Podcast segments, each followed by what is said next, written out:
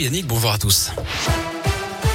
À la une, la plus grande centrale nucléaire d'Europe aux mains des troupes russes. Ce matin, elle a été visée par des tirs de blindés. Cette nuit, des bâtiments ont été endommagés, mais pas les installations nucléaires.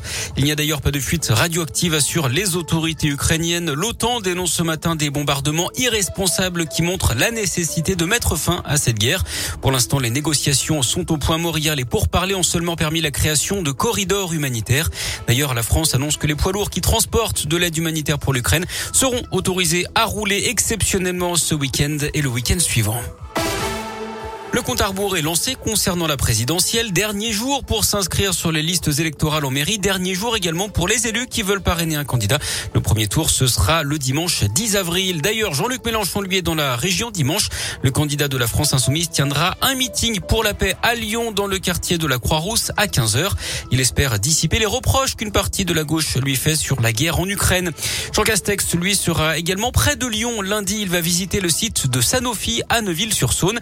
Il posera la première pierre d'une usine qui permettra la fabrication de plusieurs vaccins simultanément avec à la clé la création de 200 emplois. 21 blessés, dont 3 graves. C'est le bilan provisoire de l'explosion ce matin dans un immeuble d'Aubervilliers en Seine-Saint-Denis. 200 pompiers ont été mobilisés. Ils craignent en ce moment un effondrement de la structure. Les recherches se poursuivent hein, d'ailleurs pour vérifier s'il y a d'éventuelles victimes dans les décombres. L'origine de l'explosion pour l'instant est inconnue. Une première aux eaux de Saint-Martin-la-Plaine dans la Loire. L'association Tonga Terre d'accueil annonce l'arrivée exceptionnelle de 6 lions d'un coup, de mâles, de femelles et de lionceaux qui ont débarqué lundi. Ils ont été confiés par les propriétaires propriétaires d'un cirque après leur décision d'arrêter volontairement les spectacles avec les lions. Des animaux qui sont arrivés en bonne forme. Hein. Ils ont été installés dans un enclos euh, libéré il y a à peine trois semaines.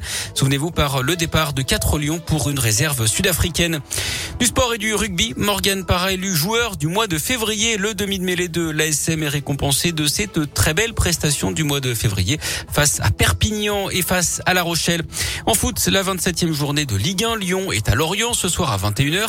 Dimanche, Saint-Etienne recevra Metz à 13h. Clermont ira à Lille à 17h05. On suivra également le coup d'envoi des Jeux paralympiques à Pékin avec la cérémonie d'ouverture aujourd'hui. Je vous rappelle hein, que les athlètes russes et euh, bélarusses ont été exclus de la compétition à cause de la guerre en Ukraine. Ces Jeux vont durer 10 jours jusqu'au 13 mars prochain.